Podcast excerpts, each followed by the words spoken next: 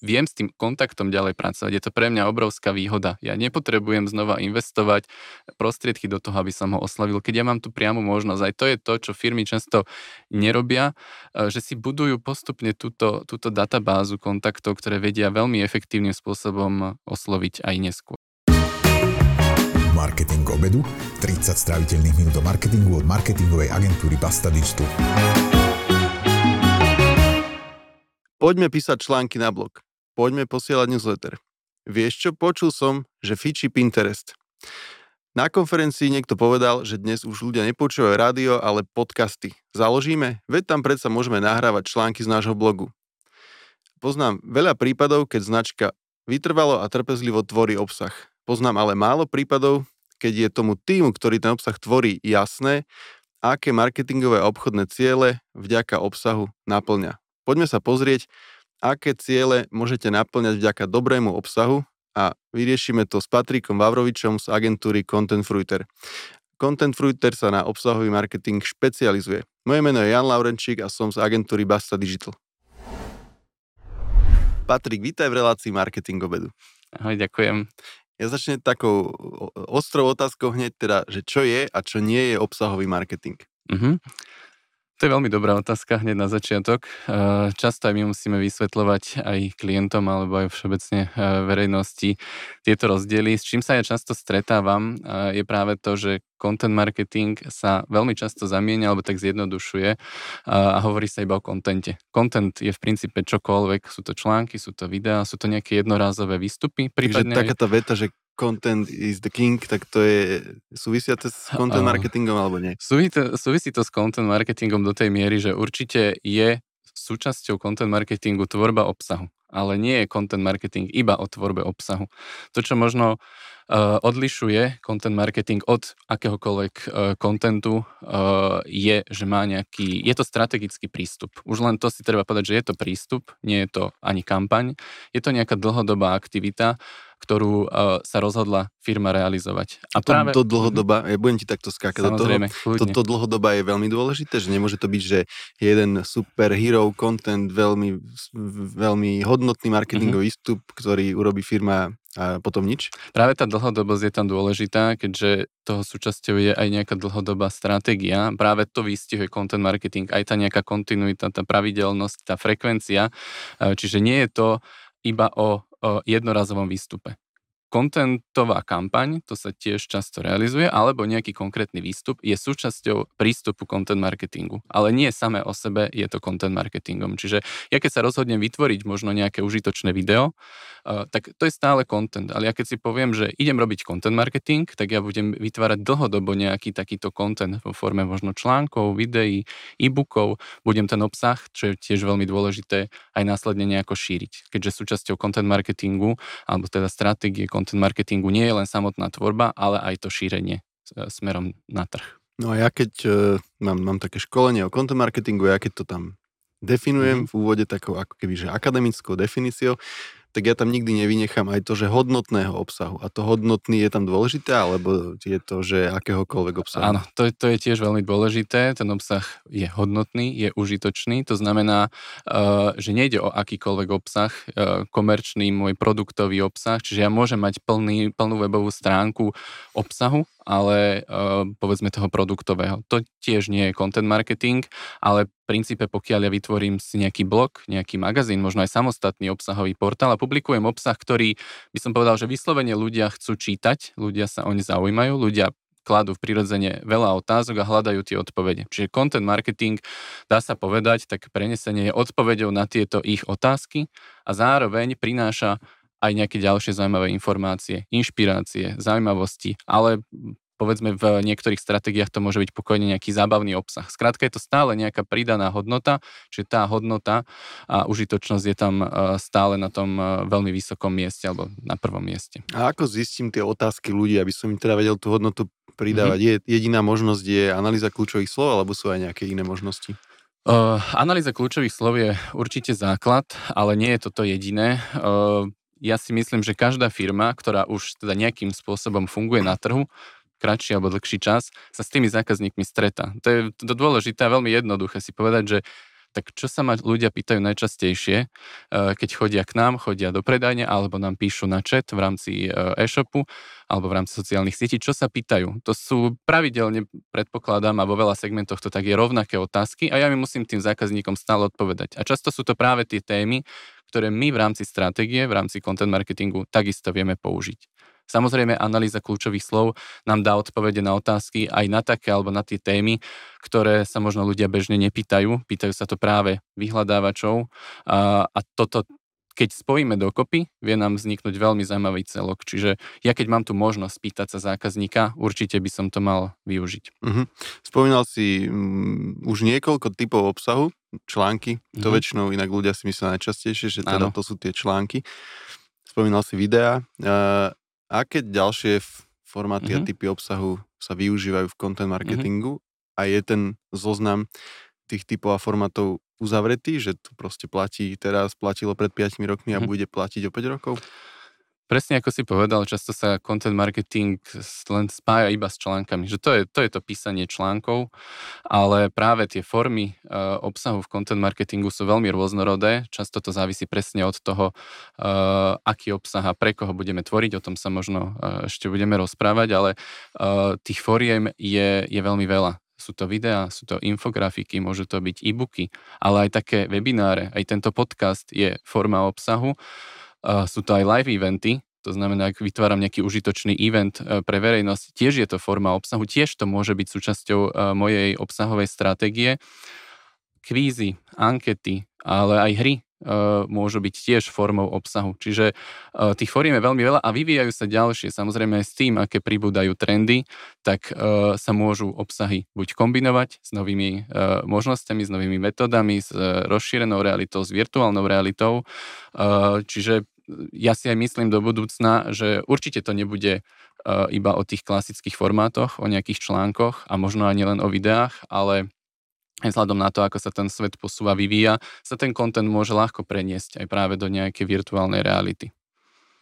Dobre, ale aj takto najčastejšie končí tými článkami. Čo je ten dôvod? Čo je ten dôvod? No, my, sa, my, my často dostávame aj otázku, že či ľudia stále čítajú obsah. Respektíve dostávame aj odpoveď, e, že ľudia nečítajú obsah. Ale ja by som povedal, že stále je to taká, uh, hovorí sa o tom aj to domnienka, ale keď si každý len zoberie každého sám seba, stále čítame obsah, stále čítame články, len to robíme možno iným spôsobom, ako sme to robili v minulosti.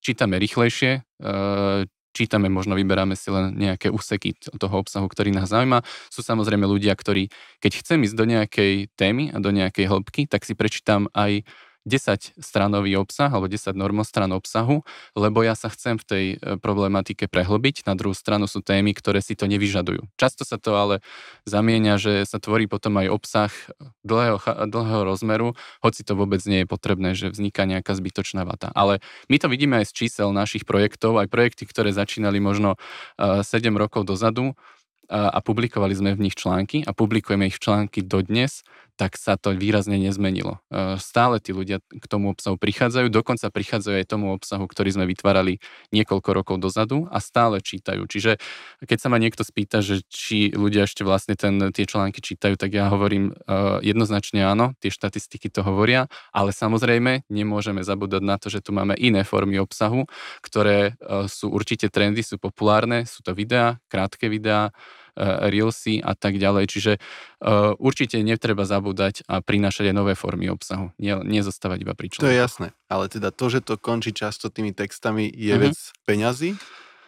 Uh, určite je to aj vec peňazí a niekedy som povedal aj vec odvahy uh, a vôbec sa pustiť do nejakej tvorby či videí alebo podcastu. Často je to len nejaký taký blok. Väčšinou aj tie naše skúsenosti hovoria, že keď sa aj naši klienti alebo keď sme sa pustili do tvorby videí, tak už sme v tom zostali. Len, len tá prvá prekážka možno uvedomiť si, čo je za tým a že to nemusí byť až tak náročné, že si netreba predstavať vždy obrovskú uh, videoprodukciu, ale že sa to dá robiť naozaj aj efektívne a nie s vysokými nákladmi, pokiaľ teda uh, tie náklady nie sú, alebo teda nie sú tie financie, tak dá sa to robiť určite aj lacnejšie. To znamená, že áno, často to končí pri článkoch, ale nepovedal by som, že to je vec nákladov. Väčšinou to býva naozaj, že len, len nejaký blok v tom, akú, akú formu obsahu vlastne si vyberiem.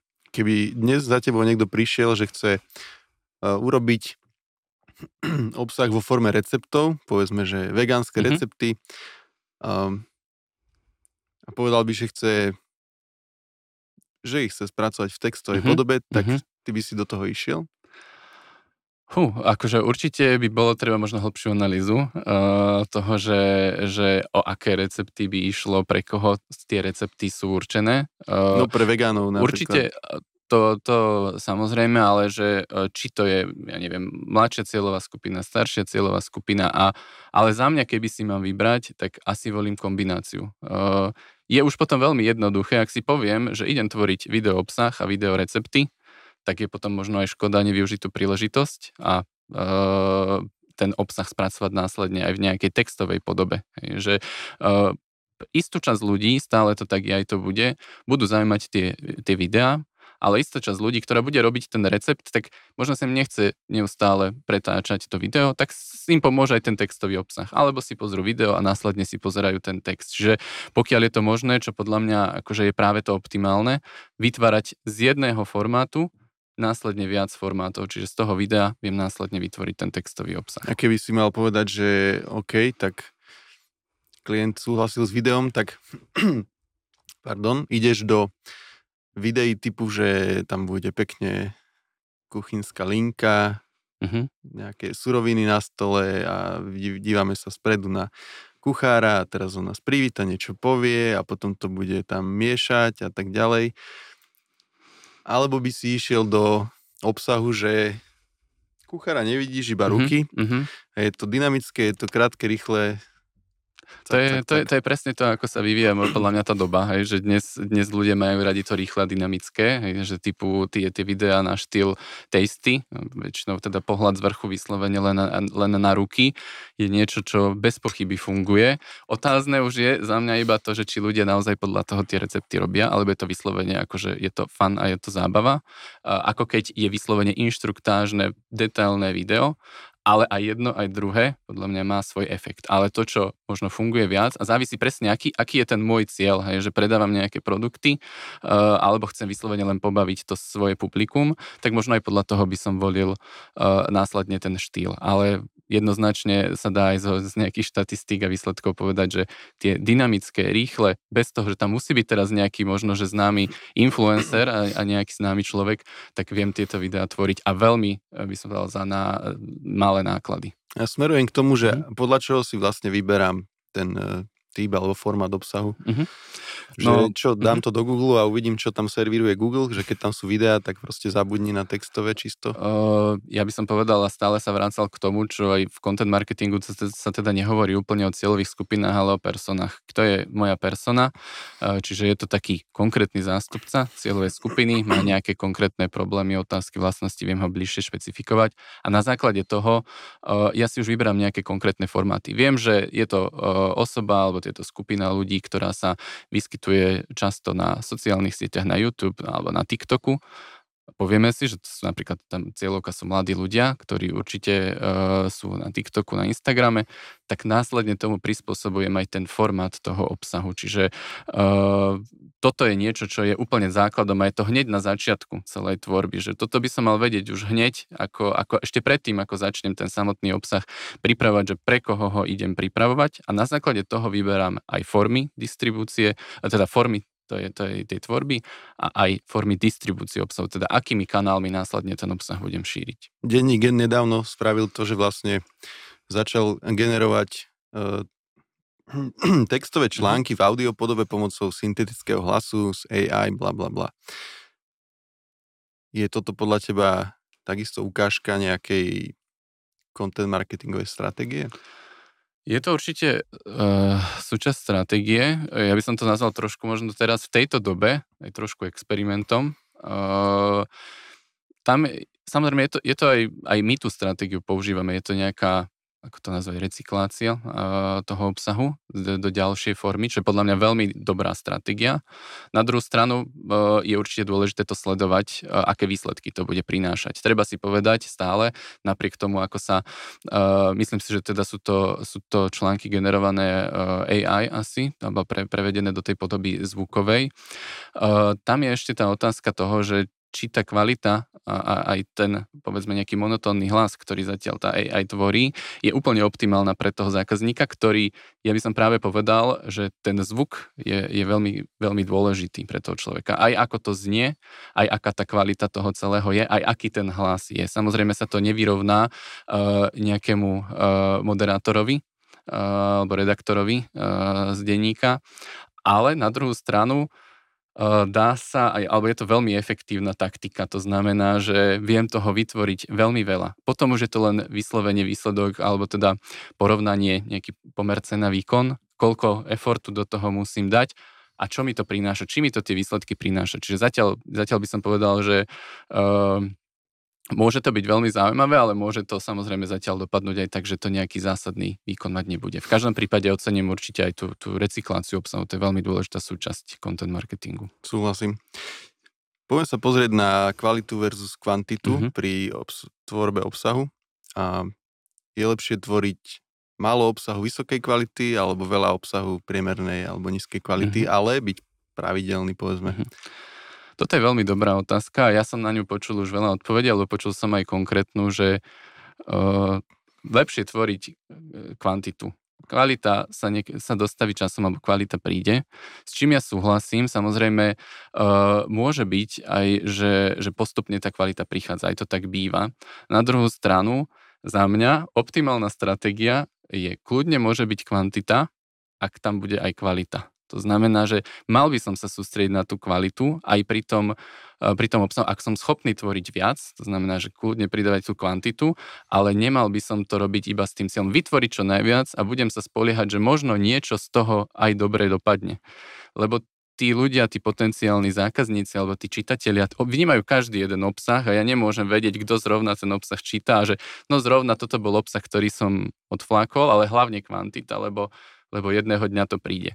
Čiže pokiaľ ja viem tvoriť a zvyšovať tú kvalitu, tak ja môžem aj zvyšovať tým pádom aj tú kvantitu. Ale nešiel by som do toho tak, že OK, tak toto bude 10 obsahov len ako takých a jeden z nich možno vypáli dobre. Čiže uh, ja som skôr zástanca tej, tej kvality a zvyšovania kvantity až, až v momente, keď viem zvyšovať naozaj aj, aj tú kvalitu toho obsahu. Mm-hmm. Jednoducho je taká doba, že tvorí sa toho strašne veľa. Každý to vníma, aj, aj preto často dostávame otázky, že zase tvoríte len nejaký obsah. No nám ide práve o to, aby toho obsahu nemuselo vznikať také veľké množstvo, uh, lebo je už aj tak dosť. Už internet celý je, je zaspávaný veľa nekvalitným obsahom, čiže našim cieľom je vytvárať obsah, ktorý nebude do toho pridávať, ale práve v tom menšom počte obsahu, ale kvalitnom, si nájdu ľudia to, čo presne chcú.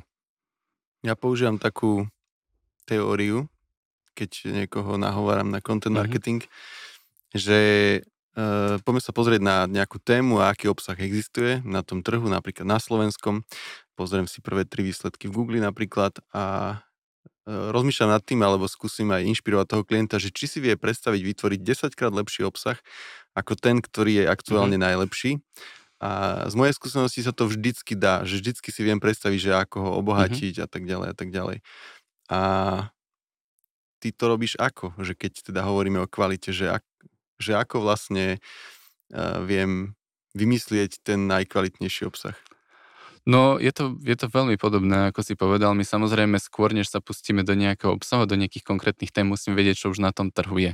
Sú samozrejme témy, ktoré nie sú vôbec spracované, hoci sa to môže niekomu zdať zvláštne, ale je veľmi veľa tém v rôznych segmentoch a s tým sa stretávame veľmi často, že nie sú spracované. To znamená, že princípe akýkoľvek obsah je tam zaujímavý, ale stále tam, tam musím sústrediť na tú kvalitu, ale neporovnávam sa s nikým. To znamená, že ja prídem s tou témou ako prvý, čo je úplne že skvelá vec, identifikovať takéto témy. Aj to je súčasť analýzy, ktorá sa robí úplne na začiatku.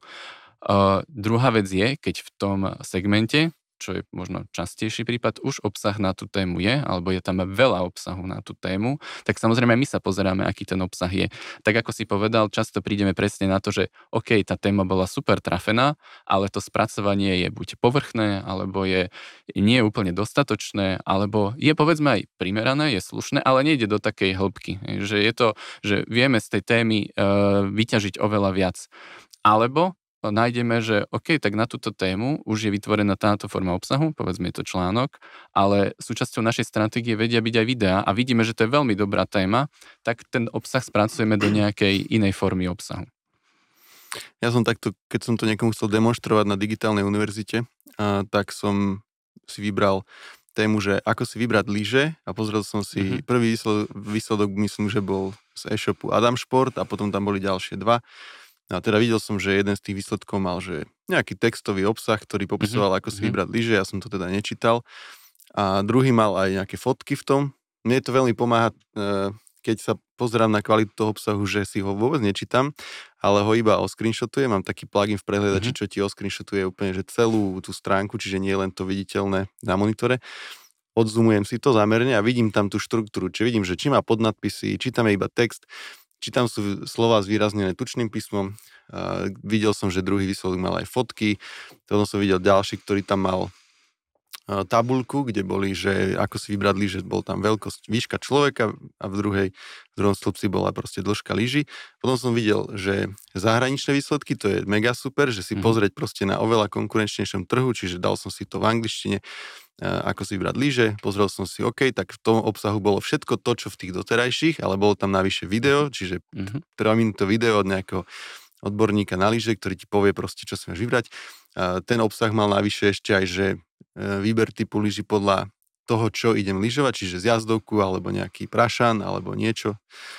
A potom som si povedal, že viem do toho ešte niečo pridať. No som si povedal, že určite áno, napríklad to, že dám tam, že e, známych lyžiarov a lyžiarky a aké lyže používajú. Mm-hmm. Dal som tam teda, že Petra Vlhová má takéto rosiňoly, potom e, neviem, proste Šifrinová má zase takéto a tak ďalej, tak ďalej. Ja som si povedal, že OK, už len tým by som vedel vlastne ten obsah vylepšiť, že niekto si vyberá podľa technických parametrov, mhm. niekto si vyberá proste veľmi možno racionálne, niekto podľa ceny a niekto si možno vyberá podľa proste toho, čo nosia, čo ano. používajú proste mhm. nejaké hviezdy.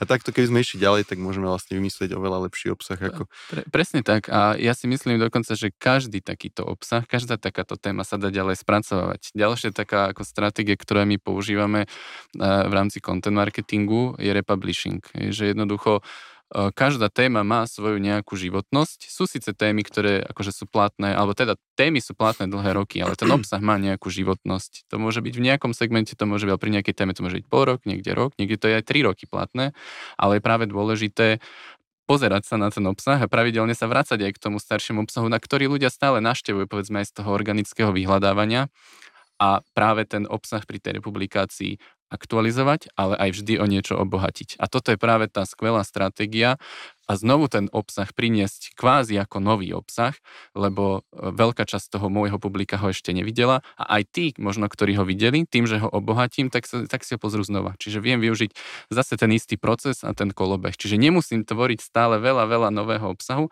ale viem sa vrátiť k tomu starého a vydať ho ako keby za ten nový. Hovoril si, že content marketing alebo obsahový marketing to je že je za tým stratégia, stratégia má mať nejaké ciele a to je konec koncov to, o čom sme sa chceli dneska baviť, hoci sme sa teraz veľmi zaujímavo bavili ešte aj o tom, že čo to vlastne obsahový marketing je. Aké teda ciele, či už marketingové alebo obchodné, môžeme vďaka content marketingu naplňať? Uh-huh. Tých cieľov, ktoré vie content marketing naplňať je veľa. Aj keď ja sa tiež zase často stretávam s tým názorom, že to je taká imidžová záležitosť, alebo že pomáha nám to budovať brand, čo je síce určite pravda, je to, je to časť toho, je to aj jeden určite z cieľov, ktorý ale podľa mňa sa dokáže naplňať aj popri iných cieľoch, ktoré môžu byť často pre mňa aj dôležitejšie, alebo hlavne sú pre mňa ľahšie merateľné. A tam už to potom ide do, do takých metrík, ktoré samozrejme v závislosti od segmentu a od, od môjho typu biznisu, eh, či už je to rast organickej návštevnosti, keďže eh, SEO eh, je veľkou súčasťou, organická návštevnosť je veľkou súčasťou content marketingových projektov, až to môže ísť po, po ciele, ktoré sa týkajú samotného zberu nejakých lídov, či nejakých marketingových alebo salesových. To znamená, viem si začať budovať nejakú databázu relevantných kontaktov, ktorí majú skutočný záujem o obsah, ktorý tvorím ale zároveň ten taký e, salesový e, cieľ môže byť vyslovene zber kvalifikovaných lídov. Až po, e, máme aj teda klientov, ktorí sú e-shopy, majú e-shopy, tak ten cieľ samotného obsahu, alebo teda takejto stratégie, je samotný predaj a zvyšovanie predaja v e-shope.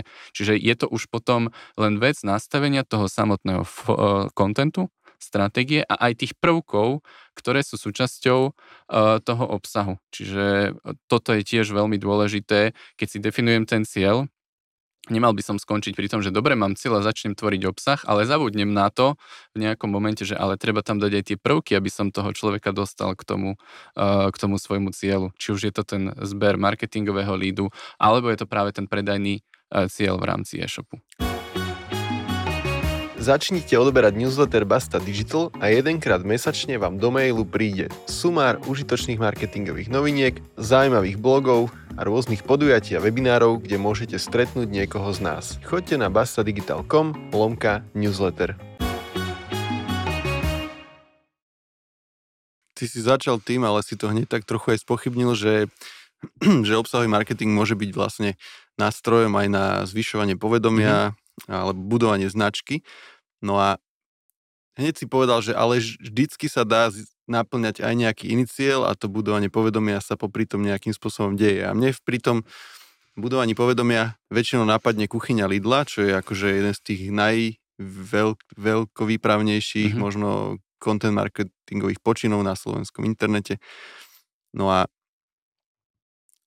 predpokladám, že teda dôvod, prečo ten projekt vznikol, bolo to, že tam sú proste sa tam, kuchyňa Lidla, to sú recepty, varí sa tam, pečie sa tam a pritom sa používajú nejaké potraviny, ktoré sa dajú kúpiť v Lidli. No, ale že teda povedomie uh, tej značky to nejako podporuje, podporuje to asi aj možno, že takú tú autoritu značky v tej téme, že proste jedlo, varenie, mhm. potraviny, bla bla, tak tu je kuchyňa Lidla a to je teda Lidl. A, ale z toho, čo hovoríš, mi vyplýva, že ty by si, keby si to ty robil, tak ty by si tam určite dal niekde, že by si chcel získavať kontakty, e-maily napríklad, ktorým by si potom mohol no, posielať nové recepty, mohol by si si ich segmentovať podľa toho, či sú možno vegetariáni, alebo proste radi pečú, či je to muž, žena, ako často varí a tak ďalej. Mm-hmm. Či? Aj áno, aj nie. Uh, ide o to, že... Prečo nie? ide o to, že uh, Áno, určite čo sa týka, určite sa týka brandu, aj ten projekt samotný. A, a mne sa veľmi páči kuchyňa Lidla, ako sa vyvíja v čase, ako je vidno, že sa aj tie ciele e, e, Lidlu aj podľa mňa pri tomto projekte postupne nejako vyvíjali, aj tým, ako vznikali nové aktivity. Na začiatku, veď kuchyňa Lidla to je projekt, ktorý má, ja neviem, 7-8 rokov, možno aj viac. Uh, to bola mm, a, a viditeľná aktivita z hľadiska naozaj toho povedomia, budovania brandu a aj získavania nejakej postupnej organickej návštevnosti, ktorá dnes teda už je naozaj veľmi vysoká. A postupne sa zapínali e, ďalšie prvky, e, ktoré ja som vnímal tým, ako prišiel e-shop napríklad. Hej, že e, ja určite súhlasím s tým, že e, ten základ je e, aj tá poznateľnosť. To znamená, keď prinášam ľudí na svoju webovú stránku, logicky s tým súvisí aj to, že viac ľudí spoznáva môj brand, ale na druhú stranu uh, nie je za mňa optimálne, ak ja nevyužijem tú príležitosť, že už tam toho človeka mám. To znamená, že ja tam viem naplňať popri tom aj ten uh, ďalší, ďalší cieľ. Čiže keď ten cieľ môj je, spustil som uh, nový e-shop, a mám takúto obsahovú sekciu, kde viem, že mi chodia už tisíce, možno 10 tisíce ľudí mesačne, bola by škoda nevyužiť tú príležitosť tohto publika, ktoré tam mám, posunúť ho k tomu ďalšiemu kroku. Čo je presne to, čo bolo viditeľné, a dnes je to viditeľné aj na kuchyni Lidla, že už tam pribudli tie prvky, to znamená, že už pod obsahom vidíš produktový box, už v pravej časti niekde vidíš možnosť prihlásiť sa na odber receptov ale popri tom samozrejme platí to isté, čo bolo podľa mňa na začiatku. Podporuje to náš brand, povedomie a teda a teda. Čiže vie to ísť e, ruka v ruke. Často to ale býva tak, že to skončí len pri tej prvej časti a hoci my máme ten e-shop, tak zabudneme na to, že máme tú, tú obsahovú sekciu a prepojíme ju s, tou, s tým e-shopom. Tak sme sa de facto zhodli, aj keď si povedal, ano. že áno aj nie. No a spomínal si aj získavanie lídov alebo generovanie lídov, na to sa obsahový marketing používa často, podľa mňa špeciálne v B2B. Súhlasíš? To určite áno. Tam uh, samozrejme by treba pripravený na to, že možno to publikum toho môjho obsahu nebude také veľké, čiže aj tie očakávania, tie možno aj ciele, ktoré si dáme, by mali byť tomu prispôsobené. Na druhú stranu, ten samotný lead môže mať pre mňa oveľa väčšiu hodnotu. Čiže pri tom B2B eh, segmente eh, zber leadov aj pri našich projektoch, keďže riešime projekty aj pre B2C, aj pre B2B, tak je súčasťou každého projektu eh, pre B2B. Je zber, zber leadov. Či už tých marketingových, povedzme do nejakej databázy newslettera, ale hlavne aj tých salesových. To znamená, že ten content je tiež už tomu pripravený, aj tá samotná štruktúra obsahovej sekcie a toho samotného obsahu, aby som uh, získaval ten kvalifikovaný lead. No dobré, a teraz povedzme si, že nás počúva alebo sleduje niekto, kto má obsahu už nejaké množstvo vytvorené a môže byť kľudne z B2B a uh-huh. povie si, ale lídy nezbieram uh-huh. a teraz, že čo mám urobiť, aby som ich zbieral, že čo potrebujem k tomu zberu. Uh-huh. Že keď už obsah mám a povedzme, že mm, keby sa na to pozrel aj niekto mimo že mm-hmm. napríklad Content Fruiter alebo Basta Digital mm-hmm. alebo iné firmy, ktoré riešia content marketing, Takže by možno, že ani nepovedal, že ten obsah je nejaký Aj. úplne zlý, že je OK. Mm-hmm. Tak mhm. čo vlastne môžem urobiť, aby som zapol v úvodzovkách to zbieranie tých lídov? Ja, ja si pomôžem jedným príkladom nášho klienta. Je to aj známa značka Fisman. Pre nich už robíme teda niekoľko rokov práve aj na obsahových projektoch a tým finálnym cieľom v tom závere je práve zber lídov. To na začiatku nebolo, to znamená, že ešte keď naša spolupráca začínala, tak Fisman nezbieral z online nejaké konkrétne lídy, nejaké dopity. Uh, popri tom, ako sme my začali ale tvoriť uh, obsahovú stratégiu uh, a samotný obsah, sme už premyšľali aj s klientom, ako docieliť to, aby získaval tieto lídy.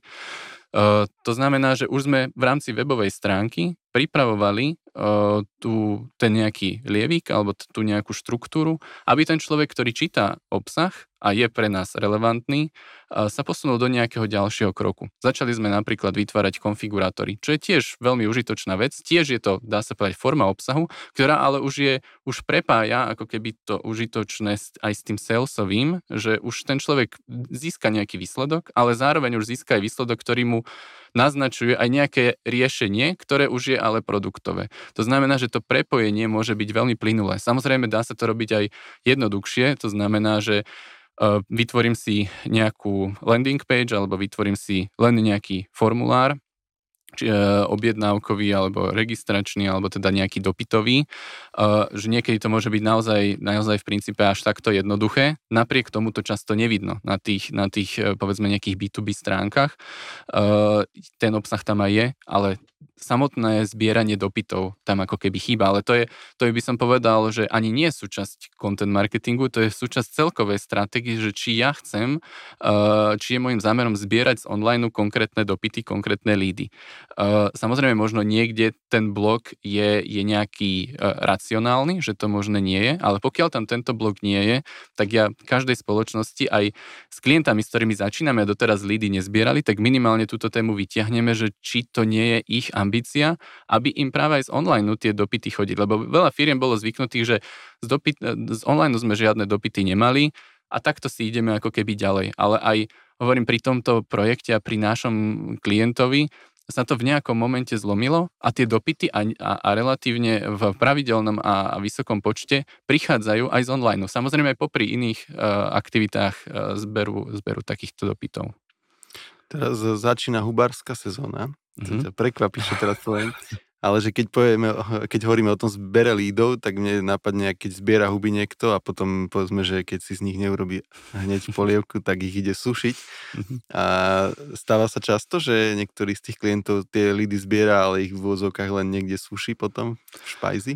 Uh, určite, určite sa to stáva často. Samozrejme, jednak sme tu my, ktorí, ktorí sa neustále na to pýtame. Nás zaujíma ten finálny cieľ. Uh, pokiaľ ten lead, často v tom B2B to nie je, že človek vyslovene už zadá objednávku a rovno niečo podpíše, ale je to taký ten, že kvalifikovaný lead, z ktorého môže, ale nemusí sa stať finálny uh, zákazník. Čiže my sa dopytujeme, my tých klientov často vyzývame, aby s tými uh, leadami pracovali. To je presne to, čo ten zákazník očakáva, už jednak mu dať možno hneď tú informáciu, čo sa bude diať, to, to je veľmi dôležité, že teraz ja zadám ten dopyt a ja čakám, že sa mi za hodinu niekto ozve. No keď tam budem mať ten záväzok nejaký, že do 24 hodín sa vám niekto ozve, OK, som s tým v poriadku.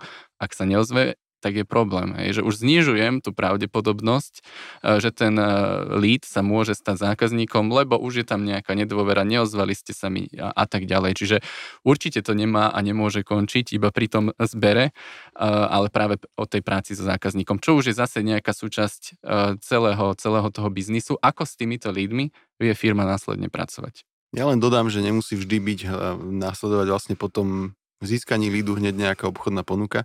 My to robíme tak e, pre Basta Digital a náš teda mm. content marketing, e, takže keď získame nejaký lead, povedzme, že sa niekto zaregistruje na webinár alebo nejaký event alebo niečo, tak e, samozrejme s jeho súhlasom ho vlastne zaradíme do našej databázy a snažíme sa potom mm. vlastne, aby sme sa tomu človeku v úvodzovkách pripomínali, to znamená, že keď robíme nejaký ďalší webinár alebo niečo súvisiace, tak ho zase pozveme a zase sa zúčastní, dokonca si evidujeme pri tých ľuďoch, že na akých sa už zúčastnili webinároch a keď robíme povedzme nejaké školenia, tak takisto. A stáva sa, že potom z nich vlastne sa niektorí rozhodnú, že OK, mm. tak páči sa mi, ako táto firma rozmýšľa a chcem, aby, som, aby, mhm. sme, aby pre mňa robili nejak, nejaké marketingové aktivity. Dobre, jeden z tých cieľov, čo mi chat GPT povedal, že sa dá naplňať obsahovým marketingom, je, že, uh, že má vplyv vlastne aj na nejakú vernosť zákazníkov. A teda, myslíš si, že je zmysluplné tvoriť nejaký obsah aj pre tých, ktorí, už ich by som ich nenazýval možno lídy, ale tvojich existujúcich mhm. klientov, zákazníkov? Jednoznačne, to si treba uvedomiť, že nákupný proces, alebo teda vôbec nejaký kontakt so zákazníkom nekončí predajom, tým, tým finálnym, ale pokračuje za tým starostlivosťou od toho zákazníka. Samozrejme v závislosti od, od segmentu, ale uh, vždy to je o tom, že ten zákazník možno ani neočakáva, ale to by mala byť práve tá moja stratégia, možno aj to prekvapenie, že ja mu prinesiem nejakú ďalšiu službu. A tá služba nemusí byť vždy vyslovene, že a teraz sa ja mu ozvem a zatelefonujem alebo niečo, ale že ja mu prinesiem ten ďalší relevantný content. To znamená, že uh, keď tvorím obsah o kosačkách a kúpi si ten zákazník kosačku, tak ja následne tvorím aj content o údržbe, ako sa starať o tú kosačku. Ak ja mám jeho kontakt, super, ja mu viem dokonca relevantne poslať, keď mám ešte aj segmentovanú databázu ľudí, ktorí si kúpili, uh, tak ja viem, viem im poslať v nejakom období, takto sa starajte, toto prinašajte, lebo aj tá kosačka potrebuje olej, to znamená, už viem doplniť ďalšie nejaké relevantné uh, aj produktové, e, samozrejme časti, ktoré sú pre mňa relevantné, ale hlavne aj v, tom, v tej mysli zákazníka stále sa mu nejako pripomeniem, ale nie takým tým, že OK, tak tu si kúpte teraz ešte aj toto, toto, toto, ale ja tu mám pre vás niečo užitočné, aby tá vaša kosačka vydržala čo najdlhšie, uh, tak sa musíte o ňu takýmto spôsobom starať. Čiže aj to prehlbovanie vzťahu k zákazníkom by nemalo byť len v tom procese, kým nakúpi, ale aj následne, keďže ja počítam s, nejakou retenciou a ten zákazník pre mňa je samozrejme veľmi eh, dôležitý aj po tom, čo, čo nakúpi. Čiže eh, stále s ním treba pracovať. Jeden náš klient, ktorý je najväčší predajca tatranského profilu, čiže toho dreva na Slovensku, pozdravujem Romana, tak on dokonca využil kontakty na klientov na to, že ich, pomocou nich vytvoril nový content, mm-hmm Teraz to nepoviem, že to je akože príklad content marketingu, lebo by som protirečil tomu, čo si hovoril v úvode, ale vlastne požiadal zákazníkov, aby mu poslali fotku toho, mhm. čo z toho dreva urobili, lebo potreboval mať ďalšie ukážky vlastne toho spracovania a nejaké referencie. Dokonca ich vyzval, nech mu dajú hodnotenie v Google profile v mapách, aby proste sa zlepšilo a tak ďalej. Čiže mm. aj takým spôsobom sa dá, že dokonca tým, že nám tí zákazníci pošlú nejaký obsah, my ho môžeme potom spracovať. Určite, určite aj, aj práve ten tzv. user-generated content, alebo teda obsah generovaný zákazníkmi je dá sa povedať, ten najhodnotnejší, lebo to je vyslovene uh, veľakrát potvrdzuje to, čo sa tá firma snaží povedať. Áno, už tam sú prieniky, že e, či je to ten e, viac komerčný alebo nekomerčný, ale v každom prípade je to veľmi užitočný obsah, ktorý firma môže takisto tvoriť, alebo teda skôr získavať ale tiež k tomu treba urobiť nejaký krok. Ten zákazník málo kedy, môže sa to stať, ale skôr by som povedal, že to je obrovská výnimka, len sám od seba príde, že pozrite, ako to teraz vyzerá, alebo pozrite, mám tu pre vás niečo, dávam referenciu, ale keď ten človek sám k tomu vyzýva, alebo tá firma k tomu teda vyzýva, tak e, často to možno až tú firmu prekvapí, že koľko z tých zákazníkov nakoniec e, na to zareaguje a takýto obsah vytvorí. Určite. Ja mám e, jednu takú, taký diagram vo svojej prezentácii o content marketingu, ktorý popisuje vlastne rôznu úlohu uh, content marketingu v celkovom fungovaní tej firmy. Pre veľa firiem je ten content marketing proste akože súčasť marketingu, mm-hmm. malá alebo väčšia, ale proste súčasť marketingu, ale že nie je nejaká uh, dôležitá. Pre niektoré firmy sa to už stalo takým takým veľkým niečím, že vlastne by to mohlo žiť aj svojim mhm, vlastným mm-hmm. životom. Mm-hmm. To by som povedal, že je príklad možno Red Bull, hej, že predáva nápoje energetické, ale ich proste content, čo tvoria, tie extrémne videá a tak ďalej, by už akože samo o sebe mohlo mm-hmm. byť akože zaujímavá značka a teda. A keď som sa pripravoval na dnešný rozhovor, tak som sa pýtal e, chat GPT ešte, že nejaké na ďalšie zaujímavé otázky, čo by som mohol položiť.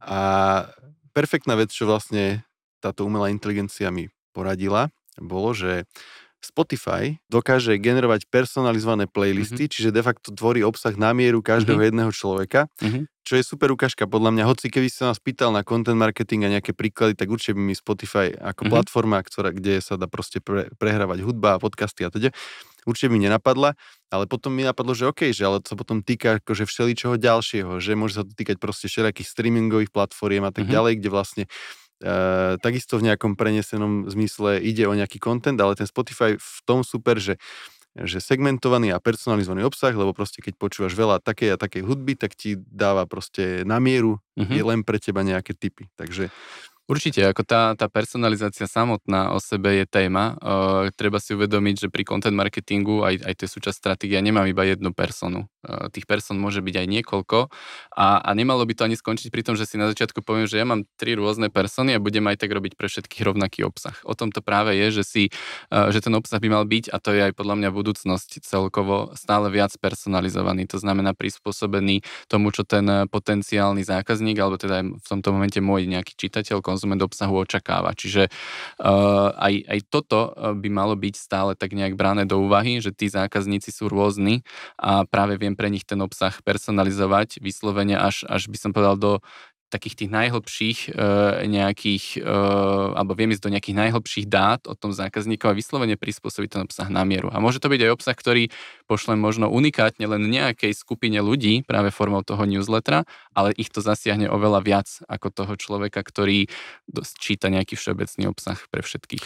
Určite. No a poďme k poslednej časti dnešného nahrávania alebo dnešnej relácie a to, že trendy a vývoj, čo je teda vlastne budúcnosť tak e, máš ty nejaké také veci, že čo, čo mhm. sa obávaš, alebo že čo predpovedáš, že sa vlastne v content marketingu zmení? No, my teraz dostávame z každej strany otázku ako content marketingová agentúra, že ako budeme fungovať, e, keď už AI tu nám bude tvoriť e, všetok obsah a že či vôbec teda akože tá, tá naša aktivita bude relevantná stále ja si myslím samozrejme, že ten, ten ľudský prvok, ktorý v tom je, od toho definovania nejakej biznisovej stratégie a potom tej kontentovej, content marketingovej stratégie a vôbec danie tých emócií do toho celého uh, procesu, tak to je ťažko zatiaľ teda nahraditeľné. Samozrejme aj pre nás napríklad uh, AI uh, už aj dnes je nejakým pomocníkom, asistentom pri tvorbe obsahu, ale nenahrádza vôbec aj tých odborníkov z trhu. Aj my ako agentúra pracujeme naozaj s odborníkmi, ktorí sú 20-30 rokov v segmente, majú zažité konkrétne príklady, skúsenosti z praxe, čo Mm, ako nechcem síce podceňovať umelú inteligenciu, ale predsa len nezažila si inštalovanie plynového kotla e, nejakému zákazníkovi, kdežto ten náš odborník áno. Čiže je to predsa len trošku stále iné, to, čo sa snažíme aj my do toho obsahu dostávať. Ale toto určite ovplyvní aj bude ovplyvňovať aj teraz aj ďalšie obdobie, keď vidíme, ako rýchlo sa to vyvíja. No a potom sú tu, sú tu ďalšie trendy, ono sa aj hovorí, aj ja som vlastne čítal nedávno, alebo teda nedávno vyšla publikácia Epic Content Marketing, čo bol vôbec taký skoro, že základ pre content marketing, teraz vyšla druhá edícia po desiatich rokoch. A tam sa veľa hovorí o, o tom, čo môže byť, alebo ako môže ten obsah ďalej napredovať, že vytváranie vyslovene komunít okolo toho obsahu, až takých tých komunít, že komunita, ktorá bude ako keby platiť a bude súčasťou niečoho takého, že budú mať exkluzívny prístup niekam ďalej, alebo budú môcť byť práve samotnou súčasťou formou nejakých práve NFT nakupovať aj možno nejaké konkrétne kusy obsahu v online priestore, čo aj do istej miery sa teda deje aj teraz. Ale práve ako keby ten, ten vývoj smeruje aj k tomu, uh, k tomu využívaniu tých, tých najnovších technológií, ktoré sú. To je aj teraz nedávno, uh, keď som videl od Apple predstavenú tú rozšírenú uh, realitu, alebo tie okuliare, tak tiež ako dostať tam potom už, už nejaký ďalší content. Už je len vec nejaká technologická, ale, ale aj to je ďalší spôsob, ako ten človek môže konzumovať aj takýto obsah. Ty si o tej AI začal, že nenahradí to e, človeka. Ja som 70% tých otázok, ktoré som ti dneska kladol, tak vymyslela umelá inteligencia. Ale ja som si musel vyberať, lebo fakt som to mm-hmm. mm, na, niekoľkokrát skúšal. Dokonca som potom vyskúšal, že dobre, ale že čo, chcel som vedieť, čo by tak si mi mohol odpovedať na tie otázky, tak som tie otázky, ktoré umelá inteligencia vymyslela, plus doplnené o moje, som tam nahral zase a že čo by tak mohol povedať Patrik Vavrovič Fruiter na tieto otázky, tak aj odpovede som videl. Mm-hmm. Uh, tak som s tým takto sa včera hral. A zhodujú sa tie odpovede? Vôbec nie. Neboli hrozne krátke, ja som stále písal, že Aha. ale nezabudni, že to má trvať 30 aj, minút. Hej? A stále boli rovnako krátke, čiže ja som... Tak, ale fakt mi to pomohlo tentokrát a ten príklad s tým Spotify, to som videl mm-hmm. vlastne tam. Čiže to mi dalo ako to, čo mi ty odpovieš na mm-hmm. segmentovaný mm-hmm. a personalizovaný content marketing, takže to mi prišlo ale, ako jedna z tých zaujímavých vecí. Ale to, to je presne to, že akože vie to pomôcť, tak ako to aj, aj tebe pomohlo, ale samozrejme nenahradí to tú celú moju odpoveď, lebo to je to, čo ja chcem zrovna v tejto chvíli povedať, to je to, čo mám nejakú tú svoju skúsenosť, niečo, čo som zažil, videl s tými klientami, niečo, čo vidím pri tých projektoch, to je to, čo nikdy úplne v tom 100% nenaleješ uh, do umelej inteligencie, hoci tými zadaniami vieš výrazne pomôcť tomu výsledku, ktorý ti nakoniec dá. Zatiaľ, zatiaľ. Zatiaľ. Hej. Uh, v tých trendoch tak mne často prvé nápadne klesajúca pozornosť ľudí, mhm. čiže mm-hmm. to, že dneska už tá pozornosť proste nie je taká, že... Mm, alebo sa tak hovorí, že majú ľudia pozornosť ako akváriová rybka, mm-hmm. alebo tak. Čiže e, čo na to? No pozornosť je, je nízka a stále klesá. Uh, ja čakám, že do akej úrovne uh, sa to môže ešte dostať, ale uh, samozrejme ten, uh, ten boj o pozornosť zákazníka tu už je dlho a získať čo najviac času od toho zákazníka je práve aj podľa mňa súčasťou tej stratégie, alebo content marketing ide tomu naproti. Jednoducho snaží sa vytvárať presne taký obsah, aký by toho zákazníka mohol alebo mal zaujímať. Čiže v takých formách a na také témy. Čiže je to, je to viac e, za mňa stávka na istotu, ako povedzme vytvárať iba dokola nejaké kampane a snažím sa získať tú pozornosť, ale ja vlastne ani neviem, či toho zákazníka to uh, bude zaujímať a niečo ho možno zaujme, niečo nie. Tým, koľko toho je, tak samozrejme tá pozornosť uh, sa ešte viac rozptiluje. Čiže a zase sa možno vrátime aj k tomu, čo sme spomínali, tak, tak na začiatku je to tá kvalita. Ak, ak chcem získavať nejakú pozornosť, ja nemôžem upúšťať od, od tej kvality, lebo tým, že budem publikovať, alebo teda budem presadzovať iba tú kvantitu, tak len znásobujem tie počty, kedy mi tú pozornosť nebudú venovať alebo budú venovať minimálne. Ale keď vytvorím niečo hodnotné, niečo zmysluplné, tak aj tá pozornosť toho zákazníka bude minimálne o niečo väčšia ako, ako pri nejakom obsahu, ktorý je nezaujímavý, nekvalitný. Vzniká veľa ultrakrátkeho obsahu, mm-hmm. všelijaké proste TikToky a neviem, aké Reelska. YouTube umožňuje skočiť doprostred videa, keď niečo hľadám v Google, tak tie rich snippety alebo také tie úrievky mm-hmm. obsahu sa zobrazia hneď ako mm-hmm. prvé, čiže mňa keď zaujíma nejaká konkrétna vec, veľmi, veľmi konkrétna, dokážem ju získať aj z tvojho obsahu, len vďaka tomu, ano. že vlastne Google mi ju rovno povie vo výsledku vyhľadávania. Má ma to trápiť, že OK, že on chcel niečo vedieť, môj obsah mu to povedal za mm-hmm. 3 sekundy, ani nenavštívil môj web. Má ma to trápiť alebo nemá? Uh, tak samozrejme aj tie formy obsahu, aj tieto uh, zase možnosti sa približujú tomu, ako sa ľudia správajú. Zase ale treba si povedať, nič nie je čierne alebo biele ani v tomto smere. Uh, čas ľudí, preto by som ani neopomínal a nezabudal aj na tie formy obsahu, ako sú články a možno aj dlhšie formy obsahu, možno aj dlhšie videá.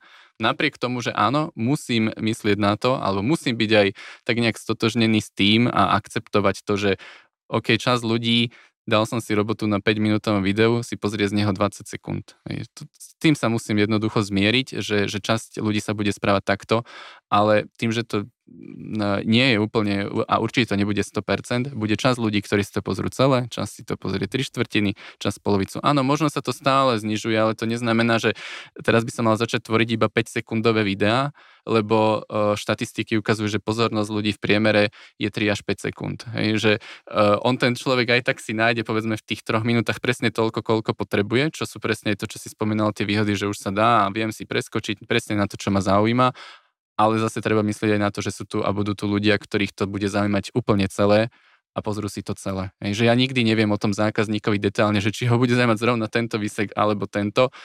Výhoda je, že keď to tam bude mať celé, tak on si nájde tú časť, ktorá, ktorá je presne pre neho. No zároveň by som dodal to, že pokiaľ uh, pri content marketingu tvoríme obsah, ktorý má nejakú pridanú hodnotu a má pomáhať potenciálnym zákazníkom alebo teda ľuďom s nejakými otázkami, problémami alebo niečím, čo ich zaujíma a pokiaľ ja tú odpoveď dám v tých troch sekundách, v piatich a on si ešte k tomu ako bonus zapamätá, že k tomu mm-hmm. tú odpoveď dal, tak uh, si myslím, že možno, že bol aj ten cieľ naplnený vlastne, že sa stalo to, čo sa malo mm-hmm. stať. To určite áno. Dobre, Patrik, moja posledná otázka na teba je, že či vieš, čo dnes budeš papať na obed? Hú, Dobrá otázka. Keďže si tým, v inom meste, nie som, vo svojom domo, domove? Nie, som, som v inom meste, ale tým, že mám rád Áziu, asi to bude niečo z azijskej kuchyne. Dlho som nemal, takže asi tu niekde e, zablúdim v uličkách. Dobre, tak ti možno dám nejaký tip. Super, ďakujem pekne. Ďakujem pekne.